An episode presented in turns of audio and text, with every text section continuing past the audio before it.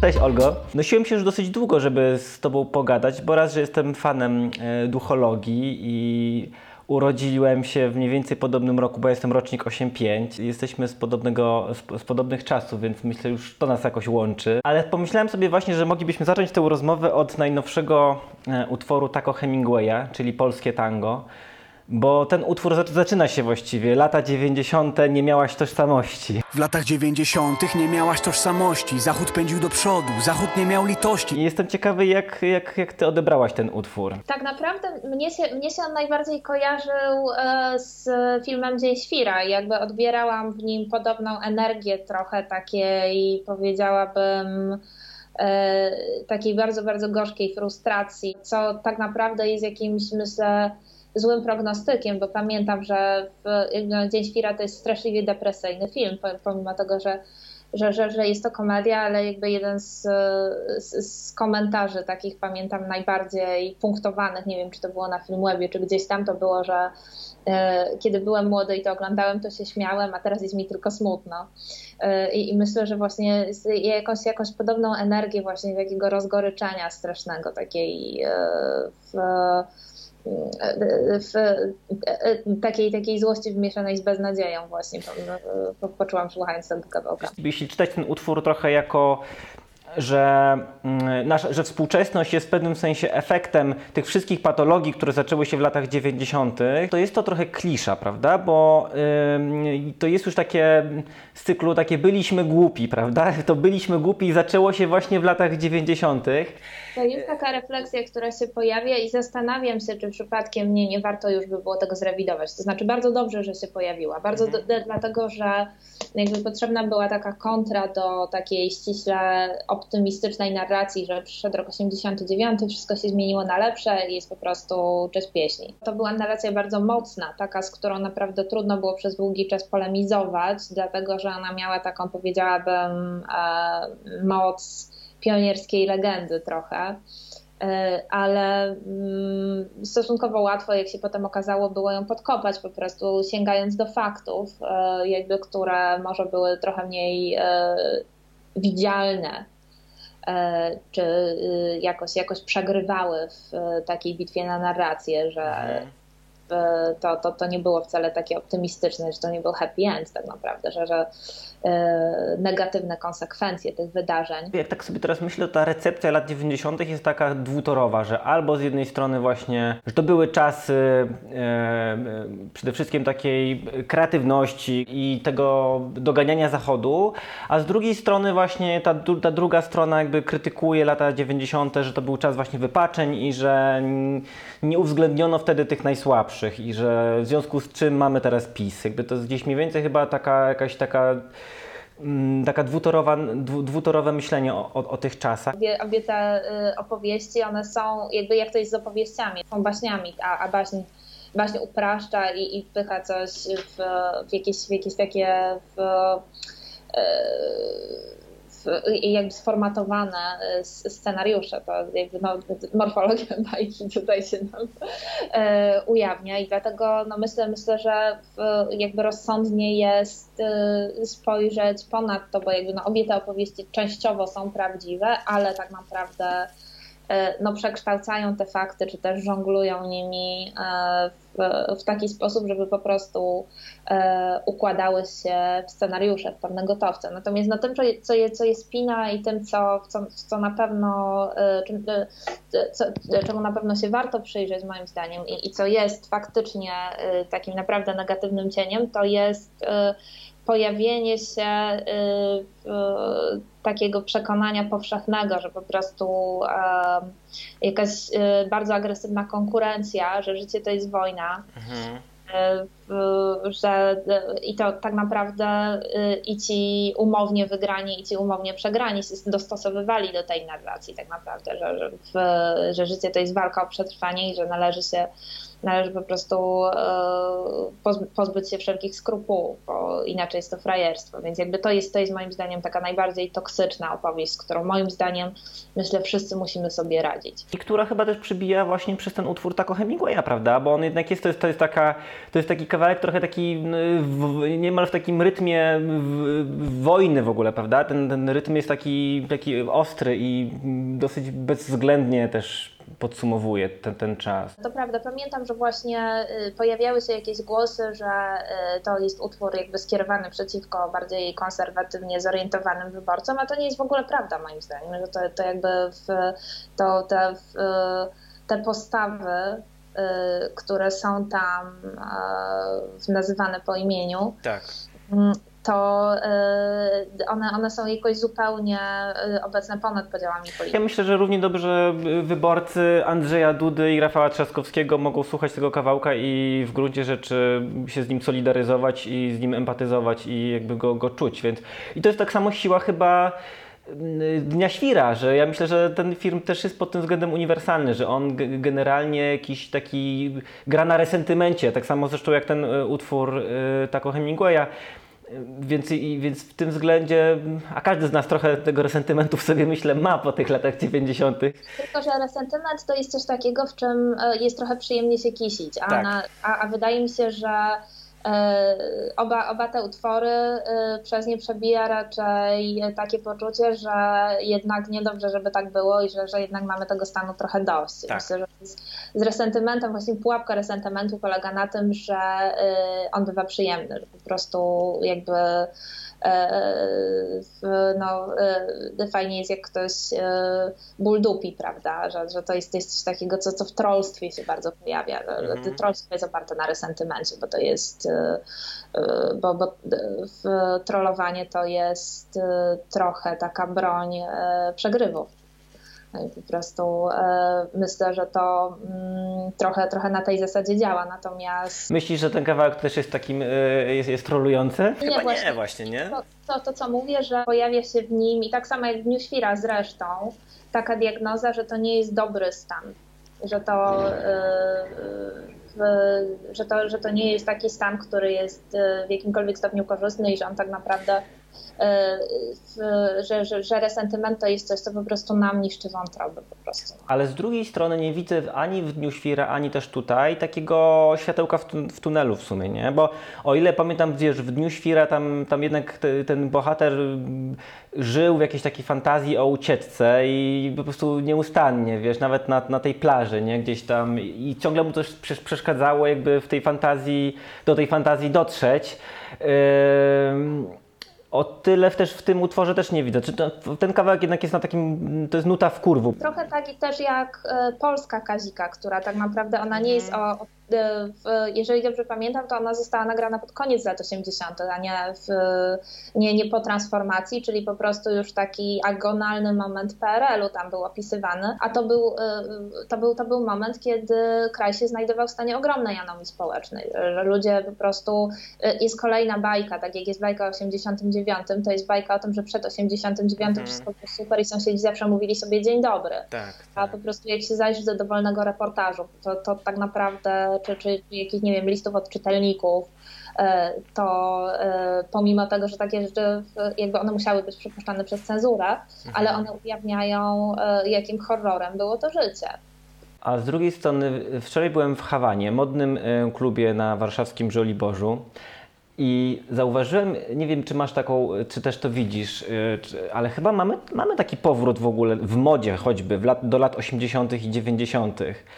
E, też na tym Żoliborzu też pojawiła się taka miejscówka Dzikość Serca, w której można wymieniać się ubraniami e, i tam też masz głównie ubrania właśnie takie, wiesz, 80sowo, 90sowe, nie? Widzisz to jakby teraz, że mamy taki jakby comeback właśnie taki nawet, nawet pod, pod względem takim wizualnym do, do tych czasów? Tak, i to już od dawna. I to, I to już od dawna i że jakby widzę, że coraz więcej takich e, akurat krojów czy kolorów, które były na, na cenzurowanym, e, w, to w tej chwili się nosi, czyli na przykład tam, nie wiem, marmurkowy desen jeansu, czy e, jakieś kresze, tym podobne rzeczy. Oczywiście jakby też nawet, nawet widzę, że to nie jest zupełnie noszone ironicznie. Te 90. globalnie one niosły ze sobą optymizm, że jeżeli już trochę się odsuniemy od negatywnych konsekwencji transformacji, to jeżeli popatrzymy, bo tak naprawdę ta, myślę, myślę, że częścią jakiegoś Mówisz takiego, o polskich latach 90., czy w ogóle myślę, globalnie? Globalnie, globalnie, ale myślę, że Polska trochę przejęła ten stan ducha tak naprawdę, że, że, że myślę, że jest to coś takiego, na co pewnie mieli nadzieję wyborcy Kwaśniewskiego, kiedy kupowali hasło Wybierzmy przyszłość oraz styl. Myślę, że ono było naprawdę Wyobrażasz sobie takie hasło dzisiaj, że któryś, że któryś z kandydatów wybie, takie hasło proponuje, wybierzmy przyszłość oraz styl? Ja Może Trzaskowski, myślę, ale że myślę, Trzaskowski by, Trzaskowskiemu by to pasowało chyba w sumie.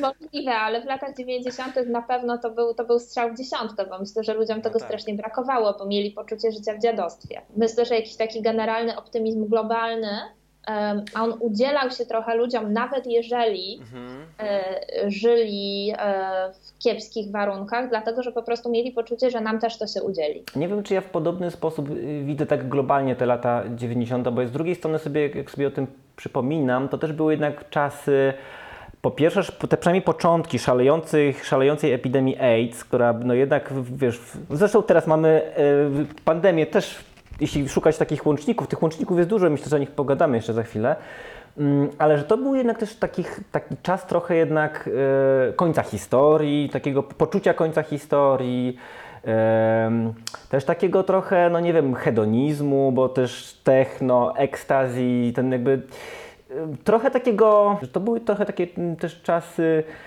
mm, wyczerpania może, może tak. Ludzie mieli nadzieję na nowe milenium i że teraz po prostu jakoś wykluwa się nowy technologiczny człowiek. E, A jeszcze, jeszcze to był też czas sekt. typowo sekciarska narracja, ona po prostu jakoś się, myślę, rozniosła po mediach społecznościowych. E, Więc e, i, i myślę, myślę, że jest też e, w internecie znajdziemy sporo jakichś górów właśnie, czy tam swego No, tak. i Mhm. osobistego i tak Mhm. dalej, po prostu których, którego, którego zdania nie wolno kwestionować, bo, bo wyznawcy natychmiast ruszą z odsieczą. Także, także myślę, że jakby te mechanizmy są, są dalej obecne, czy jakieś takie alternatywne duchowości, no przecież myślę, że to się, mm, to akurat się bardzo, bardzo e, Bardzo. Nie wiem, czy zwróciłeś uwagę, ale teraz też coraz częściej y, pojawia się taki trochę nurt mm, takiej odnowy słowiańskości. Że, są, że możesz się zapisać na jakieś, nie wiem, warsztaty mm, z bębnami z, i o, że odnawiamy jakiegoś takiego ducha słowiańskiego. to coś, czego ja przyznaję, że nie lubię, dlatego że jakby widzę, że to jest, e, że to jest, to jest trochę wymyślona mitologia wtórnie. To znaczy, że to się opiera na mitologii e, takiej e, rekonstruowanej w XIX wieku, gdzie bardzo Mhm. dużo jest wiedziane, gdzie są jakieś fałszywki po prostu z, jakby napisane przez XIX-wiecznych poetów. W Polsce tej słowiańskości było bardzo mało, że, że Polska tak naprawdę była znacznie bardziej w, w orbicie zachodniej kultury i, i w kultury właśnie w, rzymskiej, chrześcijańskiej, więc e, te, te elementy, one bardzo szybko zanikły, to znaczy były oczywiście różne synkretyzmy, ale nigdy e, w, czy w, w kulturze ludowej, no jestem, jestem etnologiem z wykształcenia, więc e, jakby mieliśmy, mieliśmy też zajęcia z kultury Słowian i z kultury Słowian południowych i tak dalej, więc jakby e, w Polsce nigdy e, takich elementów czy mitologicznych, czy demonologii na przykład, one nigdy absolutnie nie były ani trochę tak silne jak na Bałkanach powiedzmy. W, z, myślę, myślę, że tak naprawdę y, siłą rzeczy, jeżeli ktoś w Polsce chce uprawiać słowiańskość, to musi czerpać z zapożyczeń od Słowian wschodnich i południowych. E, dlatego, dlatego, że po, Pols- po prostu Polska była bardzo, bardzo zlatynizowana w porównaniu, w porównaniu z nimi. I, myślę, że e, ten renesans słowiańskości to jest tak naprawdę, to jest, to jest renesans jakiegoś takiego panslawizmu XIX-wiecznego, uzupełnionego pewnie o jakieś elementy wikki na przykład, e, jakichś zachodnich właśnie ruchów neopogańskich, które zostały jakoś przełożone na, na polski grunt. Ja nie dam się nigdy przekonać, że jest to jakiś powrót do tradycji, dlatego że jest to tradycja wymyślona. Jak myślę o tym, co się dzieje obecnie i też właśnie o, jak myślę o latach 90., to mam, mam wrażenie, że właśnie, że mamy tego kontynuację, ale trochę takiego odwrotu od rozumu w ogóle. Mhm. Bo też ja coraz więcej słyszę, nawet wiesz, takich y, osób, y, nie wiem, inteligentów, którzy na przykład chodzą do wróżki, albo którzy, wiesz, którzy szukają właśnie takiej duchowości, właśnie metafizyki w duchowości wschodu na przykład, że jakoś coraz mniej jakby w takim naszym myśleniu o, o rzeczywistości jest takiego oparcia się na tym, co jest, na faktach, yy, a bardziej jakby szukaniu właśnie oparcia w takich dosyć mglistych ideach. W latach 70. mówiono o bardzo podobnych rzeczach i to też globalnie mhm. jest, to, jest troszeczkę podobna sprawa.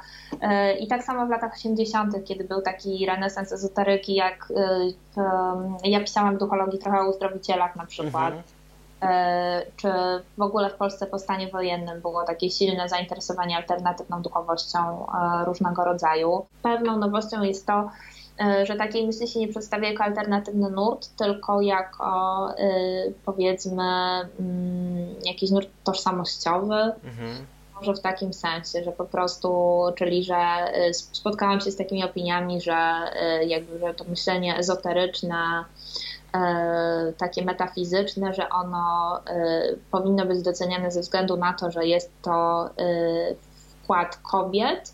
W to mhm nic e, jakoś w dzieje świata. No ja akurat, e, ja się z tym zupełnie nie utożsamiam. Bardzo bronię jakiegoś, jakichś indywidualnych ścieżek myślenia, indywidualnych dróg do poznania. A czy jest jeszcze coś, co właśnie jakby widzisz, że jest takim jakby powrotem do 90sów dzisiaj? Postrzegamy, myślę, te, te 90sy jako jakąś taką parę osobliwości. Czym to było, bo to był taki chaotyczny okres. Myślę, że może, może ta chaotyczność jest troszeczkę podobna. Lata 90. wydaje mi się, w nich był przede wszystkim optymizm był pewien optymizm, spokój. Chyba tego, tego obecnie nie mamy, prawda? Znaczy nie, nie, te, tego poczucia takiego, że, że będzie lepiej, że będzie tylko lepiej, że może być tylko lepiej. Jest odwrotnie, że no. jest y, w najlepszym przypadku pesymizm, w najgorszym kompletny katastrofizm i jakieś, y, jakieś, jakieś takie zamrożenie, powiedziałabym, e, zamrożenie poczucia sprawstwa ze względu na to, że, że wielu ludzi jest autentycznie przerażonych kryzysem klimatycznym do tego stopnia właśnie, że mają poczucie, że już nie nie da się nic zrobić. Oni są e, jak ten bohater filmu Bergmana, chyba Goście Wieczerzy Pańskiej, który e, żył w strachu przed wojną atomową i w końcu popełnił samobójstwo. Pastor nie był w stanie go pocieszyć. Także może to jest jakiś taki zimnowojenny klimat troszeczkę. A ty się z, tym, e, z tymi emocjami utożsamiasz, takimi właśnie katastroficznymi, w sensie, że Myślisz, że za 20 lat już nie, nie będzie czego zbierać? Pewno y, nie, nie, nie czuję jakiegoś takiego poczucia y, katastrofizmu, że mm, y, nie, nie, czuję, nie czuję beznadziei.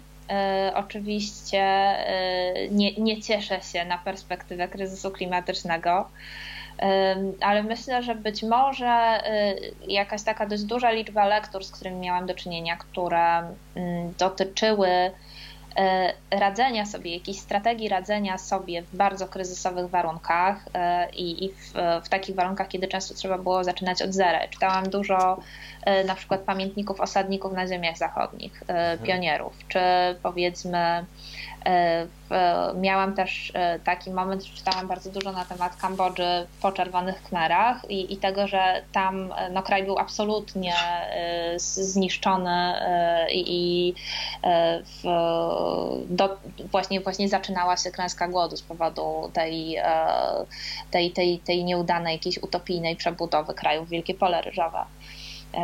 I tam e, po prostu wszystko wymagało budowy od zera, czy w, o jakichś takich czasach tuż powojennych, więc e, mam ze sobą dość dużo lektur właśnie, czy, czy nawet te późne lata 80. w Polsce, e, które były mm, też, też bardzo trudne były, bardzo, bardzo kryzysowe. Mhm. Mieliśmy też do czynienia z bardzo silnym zanieczyszczeniem środowiska, więc jakby dzisiejsze czasy są troszeczkę powtórką z tego późnego PRL-u, bo, e, bo, bo tam jakaś e, liczba trujących substancji. Ja mieszkałam na Śląsku, więc tam, tam krążyła taka legenda miejska, że przyjechali japońscy naukowcy i zbadali wodę i powietrze i glebę i stwierdzili, że żaden żywy organizm nie jest w stanie tutaj przetrwać, więc no a ja, ja wtedy żyłam i faktycznie, faktycznie pamiętam. I oto jesteś. tak. tak, tak, tak, ale, ale, ale pamiętam faktycznie jakąś taką obecność y, chemikaliów przez cały czas wszędzie. Zimowe wieczory, prawda, kiedy się chodziło, to właściwie jak, jak wracaliśmy do domów, to te nasze kurtki puchowe były w ogóle jak właściwie jakbyśmy się smażyli na patelni. Pary benzyny ołowiowej po prostu jeszcze jakoś y, w Eternit, nie wiem, bardzo, bardzo dużo jakichś takich elementów, y, które, które były niebezpieczne, czy ta taka substancja, którą klejono parkiety, tak, nie pamiętam jak się nazywała, ale ona też była bardzo toksyczna i trudno było ją usunąć potem. Może jakby to, co teraz obserwujemy, e, mam na myśli walka ze smogiem i w ogóle jednak- to, że zwróciliśmy wreszcie uwagę na, na ten smog, na to zanieczyszczenie, e, a także w gruncie rzeczy cała narracja e, obecnej władzy, która dąży do jakby w pewnym sensie przeczyszczenia tych złogów, prawda, komunistycznych, że być może to się jakoś łączy w gruncie rzeczy w całość. Znaczy chęć jakaś takiego, jakiegoś takiego właśnie y, wzięcia gąbki i przeczyszczenia w ogóle właśnie tego wszystkiego, co było złe. Nie myślałam o tym, ale myślę, że na pewno będzie tak, że dowolnie jaka formacja będzie u władzy, będzie musiała prędzej czy później się zmierzyć z tymi problemami. One się staną jeszcze bardziej dotkliwe i to, to nie, nie będzie tylko problem tego, że, że, że, że w Krakowie się ciężko oddycha. E, w, tylko, e, w, że będą też problemy z e, brakiem wody i to nie tylko tam w Skierniewicach i koniec polu i przejściowy, tylko po prostu że, że trzeba się będzie pewnie przyzwyczajać do tego. Więc, No, w Łodzi, w Łodzi to już jest problem, wiesz, taki. tak, tak, tak, że będą, będą kryzysy w rolnictwie i tak dalej. No rolnicy, rolnicy się wtedy wkurzą, a jakby oni, oni mają dużą siłę przebicia, więc trzeba będzie y, ich jakoś udobruchać, więc chociażby nawet z takiego taktycznego punktu widzenia Mhm. Po prostu politycy będą musieli y, się tym zająć. Czy jest jeszcze właśnie coś, co y, wydaje Ci się mm, w myśleniu o tych latach 90., y, co jest pomijane, a co warto byłoby jeszcze jakoś na wierzch y, pokazać jakoś na, na, na wierzchu? Co, coś, czego możemy czerpać może, albo właśnie o czym zapominamy? Jest coś takiego, y, czym ja się teraz zajmuję i, i czego, czego szukam tak, tak dość, dość intensywnie, ale jakieś poczucie, wydaje mi się, y, jest to oczywiście jakaś taktyka samoobronna, adaptacyjna i to jest autoironia i jakieś, jakieś wy- wyczulenie na absurd. Y, Wydaje mi się, że w kulturze lat 90. było tego dużo i to nawet w telewizji, e, w, w telewizji zarządzanej przez e, konserwatywnych polityków e, w połowie lat 90. Jest to coś, czego obecnie mi brakuje, dlatego że dzisiejsze czasy są w porównaniu z tymi latami 90., jeżeli chodzi o e, postawy ludzkie jeżeli chodzi o kulturę, są takie strasznie seriozne. Ludzie biorą bardzo dużo do siebie i mam wrażenie, że często celowo zachowują się tak, jakby nie rozumieli żartów. E, I to jest coś takiego, czym oczywiście bardzo łatwo jest zbić człowieka z tropu, prawda? Że jeżeli ktoś żartuje, a, a ktoś, ktoś zachowuje kamienną twarz i po prostu, ale dlaczego mnie obrażasz? Nie? Po prostu ludzie się czują strasznie obrażeni, są Tak. bardzo ksywni. Tak, tak. E, Więc e, myślę, że a jeżeli, a jeżeli się pojawia humor często, to on jest taki, powiedziałabym, toksyczny, agresywny, oparty na sarkazmie. E, Więc e, nie jest, nie jest to e, coś dobrego. Natomiast no, choć, choć takie, takie nisze absurdalności oczywiście obserwuję i, i bardzo się z nich cieszę, że tam jest zapisz obrazek jako AHG FDS, że świętej pamięci rozdzielczość chleba na przykład też, oni, oni byli w tym wspaniali, Kraina Grzybów jest też właśnie takim bardzo, bardzo polskim myślę, wykwitem surrealizmu, no i też produktem eksportowym, więc myślę, myślę, że jest to e, coś, e, na co e, ludzie w Polsce szczególnie mogą mieć dobrze nastawiony radar i, i, i jakoś też czują to intuicyjnie, tylko jakby w tej, w tej, tej chwili jest jakaś taka faza, faza wzmożenia. To, co może przeszkadza y, może nam jakby w, w takim w śmianiu się i w używaniu humoru jakby do, ja- jako wentylu, wentyla bezpieczeństwa, to jest może to, że jakby sama rzeczywistość jest, bywa może tak surrealna, że mamy codziennie jakby takie stężone dawki surrealizmu, że być Może jakby trudno z tym dealować po prostu. Ale wie- tak to w sumie tak. też było, że, że w latach 90. Mhm. po prostu jakby opary absurdu się unosiły w powietrzu i, i Mhm. właśnie myślę, że teraz jest podobnie i że prędzej czy później to się zacznie tak generować, że Mhm. y, no widać to częściowo w memach. Wiem, że jeszcze pracujesz teraz nad nowymi rzeczami. Może uchylisz rąbka tajemnicy i, i powiesz, co się, co się dzieje u Ciebie teraz, jeśli chodzi o Twoją twórczość. Ten okres, okres pandemiczny był płodny. Ja bardzo dużo produkowałam słów, bardzo mało czytałam niestety. W ogóle nie, nie obejrzałam ani jednego filmu. Wow.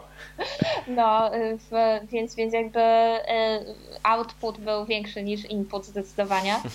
E, I e, skończyłam pisać książkę z Małgorzatą Halber. Napisałyśmy esej w dialogu. Mhm. Punktem wyjściowym jest miłość, ale jakby rozszerzamy te opowieści jak to esej, prawda? Łączymy filozofowanie z anegdotami, bawiąc uczymy. E, Miłość? W jakim, w jakim sensie miłość? e, no miłość w ogóle między ludźmi. A, okej.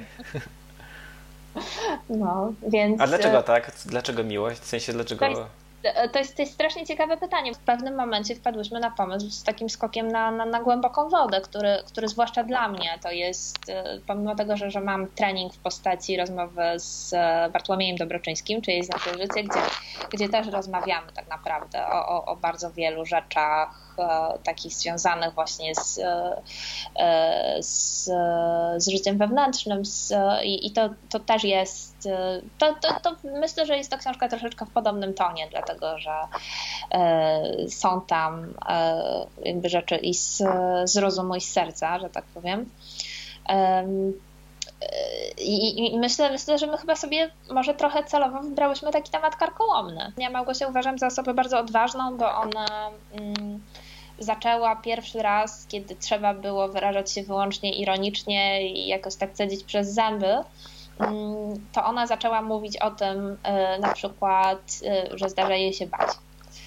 Albo e, w, w ogóle wprowadziła taką odwagę e, mówienia o jakichś e, osobistych stanach, osobistych przeżyciach, czy, czy też e, o przyznawaniu się do tego, że można się czuć gorzej. Mhm, mhm. I uważam, że w tym momencie, kiedy bohater się pojawił, kiedy najgorszy człowiek na świecie się pojawił, to moim zdaniem to był akt bardzo, bardzo dużej odwagi i wystawienia się też na jakiś kolosalny szkalunek w ogóle, na jakiś, na, na, na jakiś ostrzał w ogóle ze wszystkich Mhm. stron, dlatego że po prostu na polski internet nienawidził mięczactwa jakiegokolwiek, prawda? A mięczactwem było już przyznanie się do tego, że się nie jest robotem. Ja jestem, ja jestem znacznie bardziej robotem e, i, i ja jestem e, w, w tej naszej rozmowie e, reprezentuję bardziej mózg, ale też musiałam zrewidować dużo rzeczy.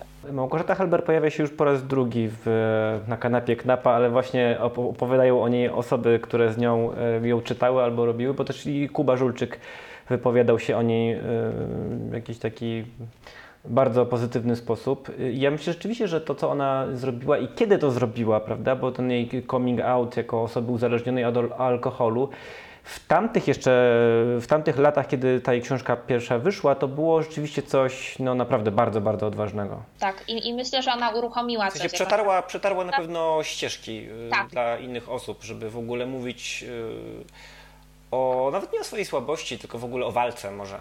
Tak, tak, tak, o walce, czy, czy też czy, czy, czy, czy, czy o tym po prostu, że jakby no nie jest, nie jest się y, jakąś, jakąś postacią y, wyrenderowaną w 3D, która po prostu y, nie wiem, nie ma żadnego tam migającego piksela po drodze. Mhm, mhm. Tylko, tylko zawsze wszystko jest y, z, z, nią idealnie, prawda? Że, że w, to, że y, różnego rodzaju kryzysy są po prostu częścią powszechnego naszego doświadczenia i, i że można mówić o nich tak samo jak o sukcesach. Mhm, mhm.